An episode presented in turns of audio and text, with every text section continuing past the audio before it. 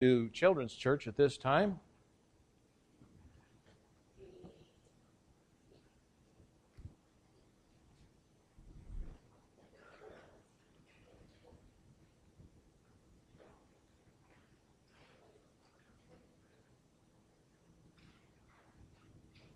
And invite the rest of us to turn in our Bibles to Matthew chapter 22. Matthew chapter 22 this morning.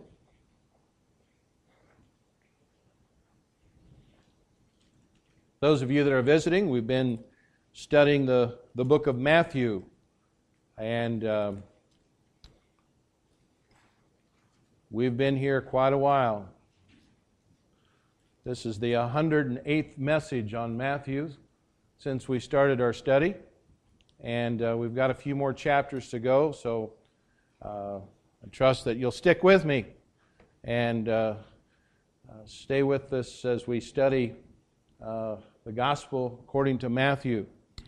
This morning, we want to look at this portion of Scripture that uh, we're going to entitle our message God and Government.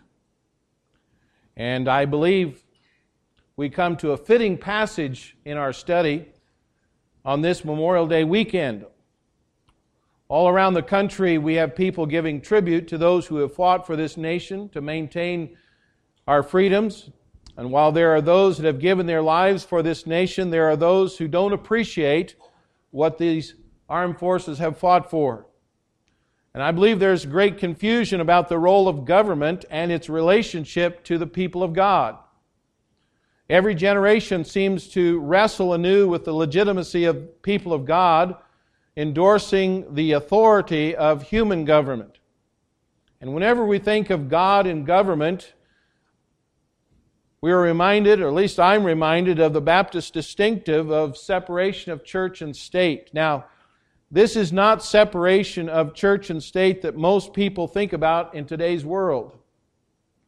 For the Baptists, the concept of a free church and a free state rests not on political theory nor on human documents, but upon the Word of God. The Baptist belief in religious Freedom and its corollary, the separation of the institutions of church and state, come from the Baptist commitment to the authority of the Bible. Now, what is meant by the terms church and state? Well, the term state, of course, refers to governments. The Bible indicates that governments are ordained by God to provide law and order. Government leaders are to act for the benefit of the, uh, of the citizens and Baptists and other Christians are to honor and pray for government officials. We're to pay our taxes. We're to obey the government except when obedience would clearly be contrary to God's will. And historically, Baptists have affirmed their loyalty to the state. The term church refers to religious organizations. For Baptists, this means the local congregation and even perhaps uh, some additional entities established for religious purposes, such as our associations and conventions and schools and institutions for ministry. But Baptists teach that the nature of church is to spread the gospel of Jesus Christ, to teach doctrine, to develop believers, and to minister in Christ's name. And the church is to rely on the sword of the Spirit, not the sword of the government, in carrying out its mission. Ideally, the relation of church and state is mutually beneficial. For example, the state is to provide order and safety, and these are useful to the church in carrying out its mission. And the church contributes to a positive social order by helping develop law abiding, hard working, honest citizens. We as Baptists contend that this mutual benefit works best when the institutions of the church and state are separate and when neither seeks to control the other. The state is not to dictate our doctrine, our worship style, our organization, our membership, or personal or personnel for leadership. The church is not to seek the power or financial support of the state for spiritual ends. And that is the model that is given to us in the New Testament. And the very nature of the gospel and of the church calls for such a relationship. The Bible reveals that humans are created by God with a competency, uh, to know and follow His will. Following God's will should be a free choice, not coerced by either a church or a state. Salvation in Christ is the result of free choice to believe in Jesus Christ as Lord and Savior. And so, neither church nor state should ever interfere with the free proclamation of the gospel or with the freedom of people to accept it or to reject it. And likewise, churches ought to be composed of people who have freely chosen to be baptized, to assemble.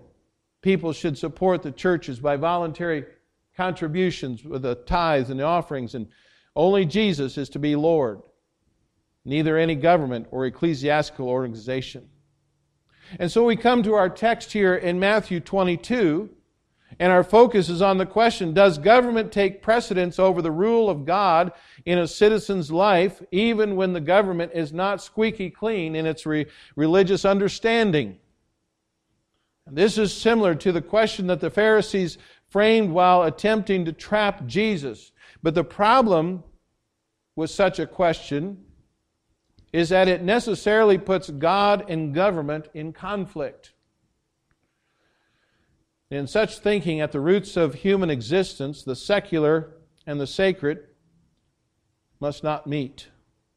Yet Jesus responds, Jesus responds and he demonstrates that this is a false contract, a false contrast. We often hear the, the idea that, as far as a Christian, there's nothing that's secular, everything should be sacred. The Lord rules over all. And within the sphere of his reign, he establishes the governments. And therefore, being a part of the Messiah's kingdom does not nullify responsibilities to earthly authorities. And so, in a sense, we hold a du- dual citizenship. And we're to exercise faithfully and simultaneously uh, in those two areas. Jesus did not see this as a quandary, but the responsibility of our of kingdom citizens. So how do we view the place of government in God's economy? Number 1, we notice here a grand illusion. A grand illusion. We're already observed how Jesus uh, explained in a series of three parables that the kingdom was, did not belong to the proud religious leaders who had rejected God's authority in His Son. The kingdom had, has been taken away from them and given to the people producing the fruit of it. That is, people showing evidence of their lives of being transformed through faith in God's Son, Jesus Christ. Now, the religious leaders, they try three attempts they have three shots, so to speak, uh, uh, to uh, craftily undermine Jesus in order to supplant his popularity with the masses or to put him at odds with the Roman government. But what they sought to do was just a grand illusion on the part of scheming men. God was accomplishing his purposes through his Son and would be pleased to use even the craftiness of these wicked men to fulfill eternal purposes through the Messiah. Peter understood this and he declared it on the day of Pentecost. In Acts chapter 2, verse 23 and 24, he said, Him being delivered by the determinate counsel and foreknowledge of God, ye have taken and by wicked hands have crucified and slain, whom God hath raised up, having loosed the pains of death, because it was not possible that he should be holden of it. And so, as we look at this grand illusion, we notice, first of all, a foolish plot. Matthew introduces to us the characters involved in this foolish plot to undermine the Son of God. And I want you to think about that for a moment. Mere men thinking they know more than the omniscient God. And they scheme together to subvert what God established from the foundation of the world. Don't we sometimes fall into despair because what we think God has going among men is being supplanted by the wicked organizations and by godless governments? You know, when the communists defeated the civil government of China in the late 1930s, all the missionaries were driven out of the country. And by best estimates, only 5 million Christians could be found in the largest nation on the earth. Christians all over the world mourned about what took place, and they were worried about, uh, about uh, a China without missionaries, and how that China would be plunged into atheism because of its communist rulers. But you do realize that no country in the world today has as many Christians as China? I read an article not too long ago. China has become the new Christian nation. Even though the iron fisted rulers of China have sought to suppress Christianity, even to stamp it out, Christianity is continuing to grow by leaps and bounds, even in the face of persecution and martyrdom. And so, who were these plotters here in Matthew 22 who foolishly tried to trick the Son of God? You see there in verse 15, it says, Then went the Pharisees and took counsel how they might entangle him in his talk. These wily Pharisees devised a clever plan. They thought that they surely catch Jesus off guard. They could snare him in his own words. And they're not new to Matthew's gospel here. These conservative Jewish leaders made up the experts of, in the law, both scribes and statesmen of for the law of Moses, and some were members of the Sanhedrin, the Council of 70, leading religious, legal, and economic men in Israel. And they exercised both civil and religious jurisdiction under the guidance of the Roman governor.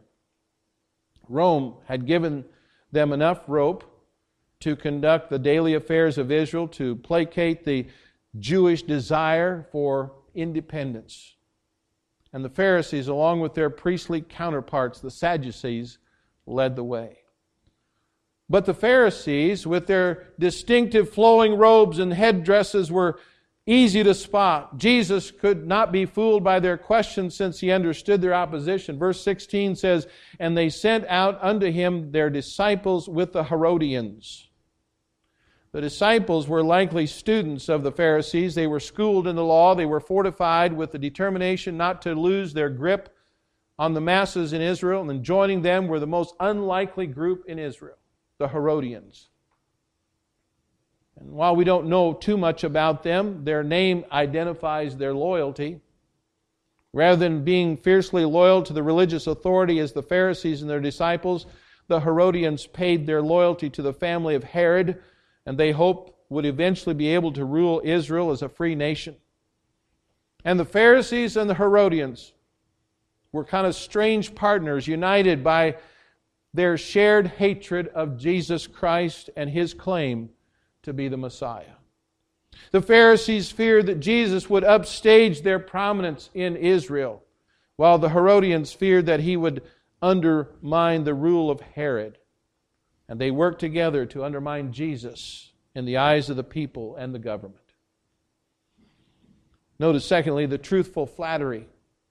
You know, flattery is often used to try and break down some barriers in our lives. In this case, the uh, Pharisees' disciples and the Herodians tried to flatter Jesus so that he might not be on guard against their questions. And they figured that with him, softened by their overly kind words, he would be apt to blurt out some unguarded comment by which they could accuse him of treason to Rome or disloyalty to Israel. Either way, they would snare him. Let's be awa- beware of the flatterer. Satan is never so dangerous as when he appears as the angel of light. The world is never so dangerous to the Christian as when it smiles. And Judas, when Judas betrayed his Lord, Remember, it was with a kiss. Ironically, what they said about Jesus was true. Often, flattery twists truth in favor of the buttering up of the person. But what they said, even though they didn't believe it, was true. They said, Master, we know that thou art true and teachest the way of God in truth, neither carest thou for any man, for thou regardest not the person of man. They acknowledged the absolute integrity of our Lord. They said, We know that thou art true. In other words, you are truthful. They affirmed both his understanding of God's ways and his ability to communicate them without compromise. He says, You teach the way of God in truth. And Jesus' concern was never to flatter his listeners or to get favor from the leaders in Israel. But they said, You regard not person of men. And finally, they used a phrase that implies that Christ did not look at his audience to determine whether or not he would speak truth. We might say he did not check to see which way the wind of political correctness was blowing. He didn't check the polls to see which way they were leaning. He said, they were saying, You're not partial to any. And you know what? I think we can agree with that. So far, we agree with everything they had to say. Jesus was not tricked by their flattery. So there is an apparent quandary. Now the question came, setting forth what appeared to be a quandary for Jesus. Verse 17 Tell us, therefore, what thinkest thou? Is it lawful to give tribute unto Caesar or not? In other words, since you're always truthful and you're consumed with teaching God's way ra- rather than the appeals of men, please tell us what do you think about this question? And they gave the appearance of being curious students, desiring to hear the words from their master teacher. Now, that may not be a difficult question for us. You know, as a former teacher, having taught school for 16 years, and I remember my students would often ask me if they had to do something. Do we have to do this? Is this something we're required to do?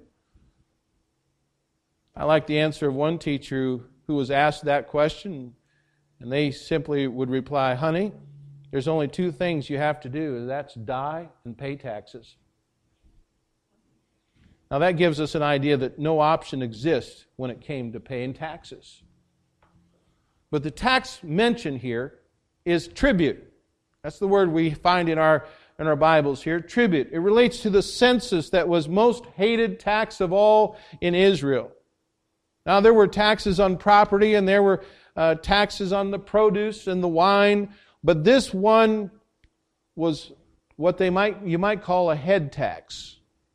In other words, all the males over 14 and all the females over 12, the age of 12, had to pay this head tax until they were 65 years old, which few made it to that age in that day. It was the same tax levied by Caesar Augustus when God's providence brought Joseph with his pregnant wife Mary to Bethlehem to pay the family head tax.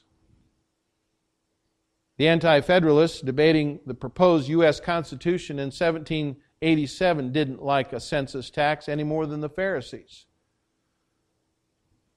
They declared the tax is so congenial to the nature of despotism that it has ever been a, that it has ever been a favorite under such governments.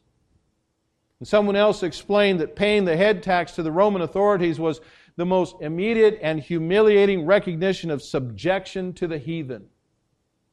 And that's why the Pharisees despised it, and the Herodians, who were loyal to Rome, favored it. Now, another issue that distressed the Pharisees and many of the Jews was how the tax had to be paid. When Jesus called for the particular coin used for this tax, it was not the customary copper money minted by Herod but it was, and that was used throughout Palestine.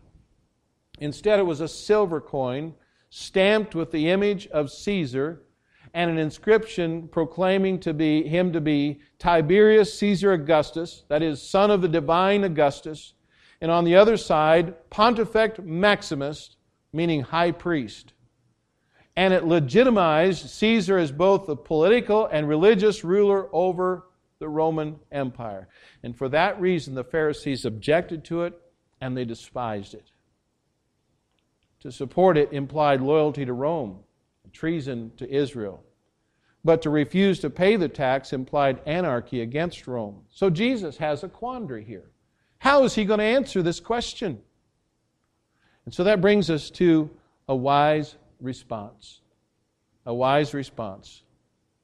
We do not see our Lord flinching at this question, discerning exactly what is happening. He not only pulls back the curtain on their hypocrisy, but he also established the firm principle for our relationship to government and the nature of it under God's authority. First of all, he exposes the heart.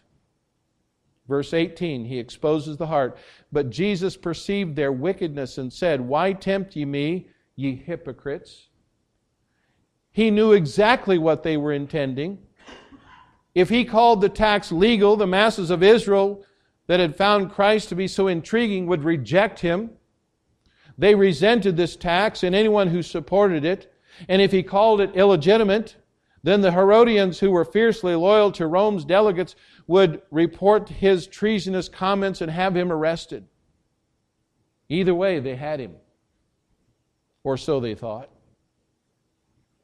As it turned out, Jesus had them because he was exposing their hypocrisy. They were not interested in knowledge and truth, but only in snaring him. But his response not only exposes the heart, it challenges the proposition. He calls for the silver coin used in the tax. Verse 19 Show me the tribute money. And they brought unto him a penny. A penny or a denarius was equivalent to a day's wage for a soldier or a working person.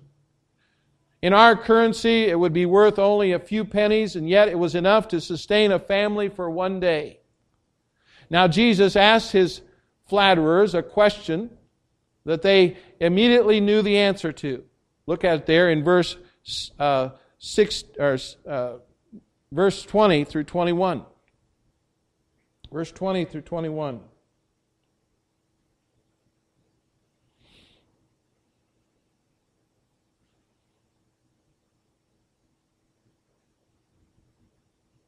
And he said unto them, Whose is this image and subscription? And they say unto him, Caesar's.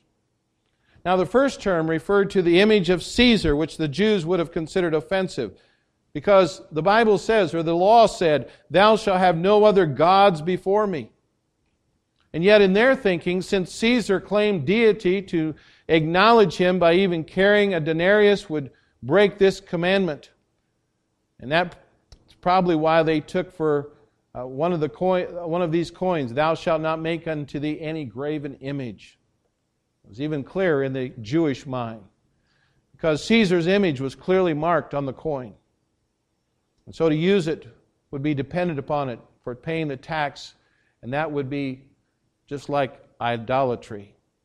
So, in their minds, paying the tax broke the first and the second commandment. So they hated the thought of it. Yet Jesus also asked about the inscription on the coin.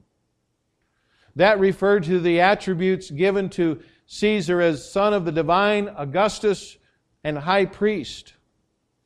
Roman citizens had no qualms about the political and religious figure of Caesar, even though most of them would have worshiped other gods, but not the Jew who worshiped God alone.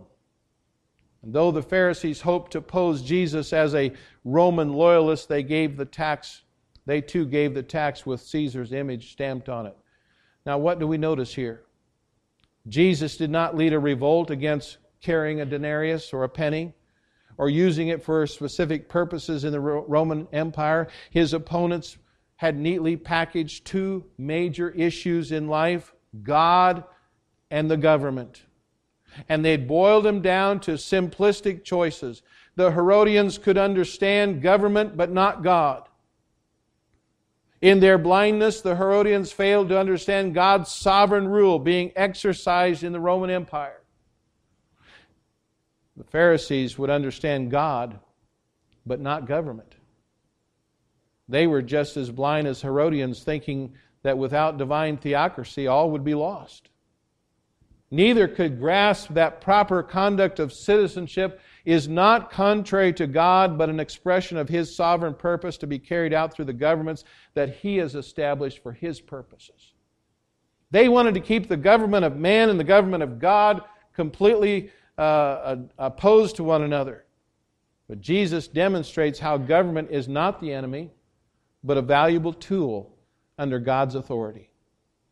And the believer is not called upon to choose one or the other, but to recognize both the governments, both the church and the government, and their place in life. One affecting only the temporal realm, and the other affecting both temporal and eternal.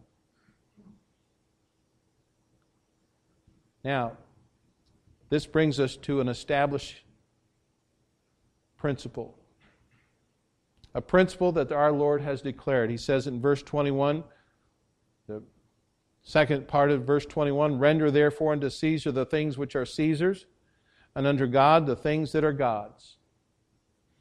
God has ordained the existence of civil government. This principle brought the theocratic government that the Jews considered legitimate to an end. It also established the responsibility that men have to God that actually transcends government, something that the Herodians could not comprehend. And by the way, there's a many people that can't comprehend that today either, can they? Both God's rule and civil rule have a place in human, our human economy. But Jesus calls this a responsibility. You'll notice the question first asked of him, the phrase, give tribute unto Caesar. But the verb given here is a command in Christ's reply. He says, Render therefore unto Caesar and unto God. The first idea is the idea of a gift, as though the tax that Caesar demanded amounted to a gift to Caesar. Jesus said it was not a gift, but a giving back to Caesar for the obligations of government for its citizens, as well as giving back to God what is given to men. So, what is government's obligation to its people? The framers of our own Constitution in 1787 offered a good picture of this in the preamble. The government has a responsibility to do establish justice, ensure domestic tranquility, provide for the common defense, promote the general welfare, and secure the blessings of liberty to ourselves and to our posterity. Each of us can find flaws in our government, right? Our government's not perfect. That is never difficult because many people in our government, in places of leadership, are not saved, and man's depravity shows through even the best of intentions. But in spite of this, we have been greatly blessed with a government that is committed to establish a system of justice for its citizens and to promote law and order for the domestic tranquility throughout the country.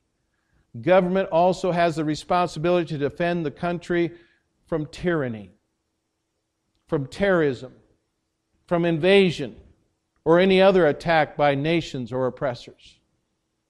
And that's why this is so significant on this Memorial Day weekend.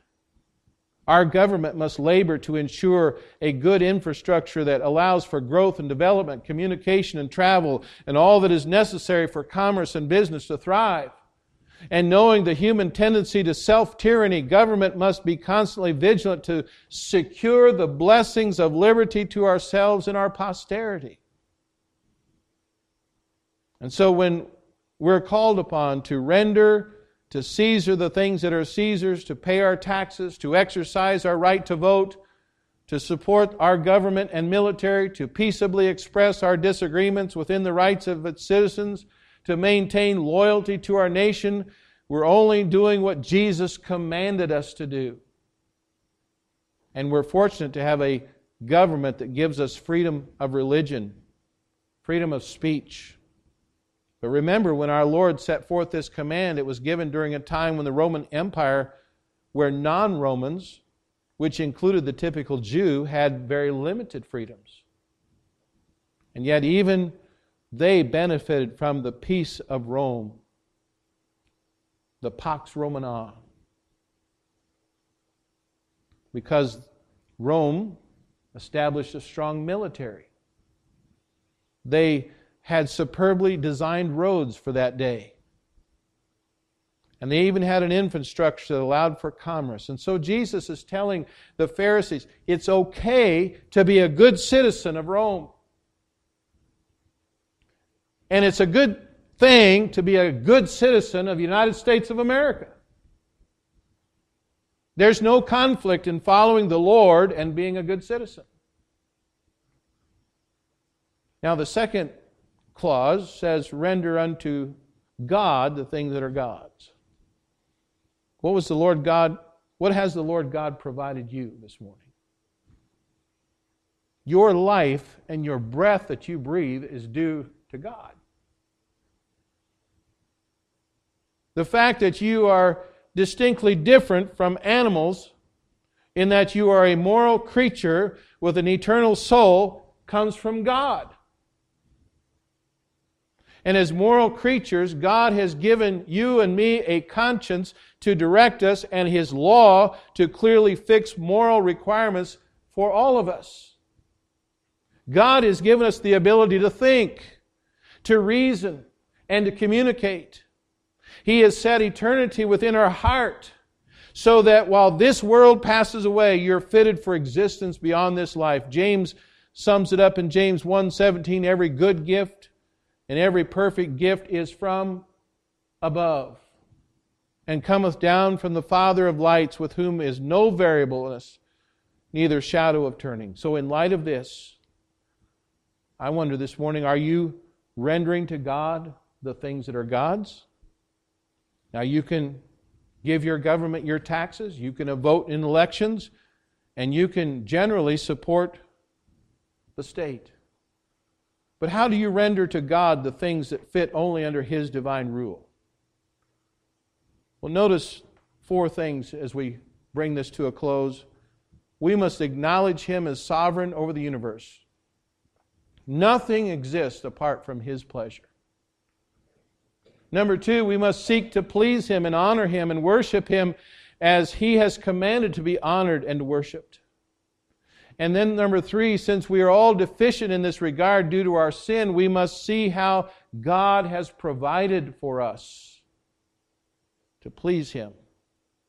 And that comes only through turning from our sin, believing in His Son as our Lord and Savior, in this, we recognize the divine government or rule continues for eternity and that everything we do in this life is to be done wholly unto the Lord.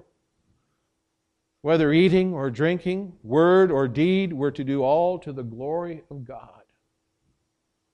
And then, number four, that means the way we use our gifts and our resources, our time and our abilities, our at home, in our relationships, at work, at school, in society, all is to be done to the glory of God. But there's one more point here, because that's verse 22. There's a hearing, but not obeying. You know, after hearing this, you would think that Christ's audience there would have thrown down their weapons of rebellion and cast themselves at his feet and made him the Lord of all. But that did not happen due to the hardness of their hearts. What a dangerous position to be in. Verse 22 When they had heard these words, they marveled and left him and went their way. You Notice those last four words and went their way. That's, that was the Pharisees and the Herodians' response. But what about you this morning? Do you render what is due to the government that God has ordained for this country? And even more so, do you render to God what He requires of you? We may easily see our horizontal responsibilities because we face them all the time. But Jesus also challenges us here in a vertical relationship, realizing that as strong and effective as this government is, the day will come when it'll pass away as many others have before. The divine government, God's kingdom, lasts forever. And we must render to God the things that are God's through Jesus Christ. With our heads bowed and our eyes closed this morning as we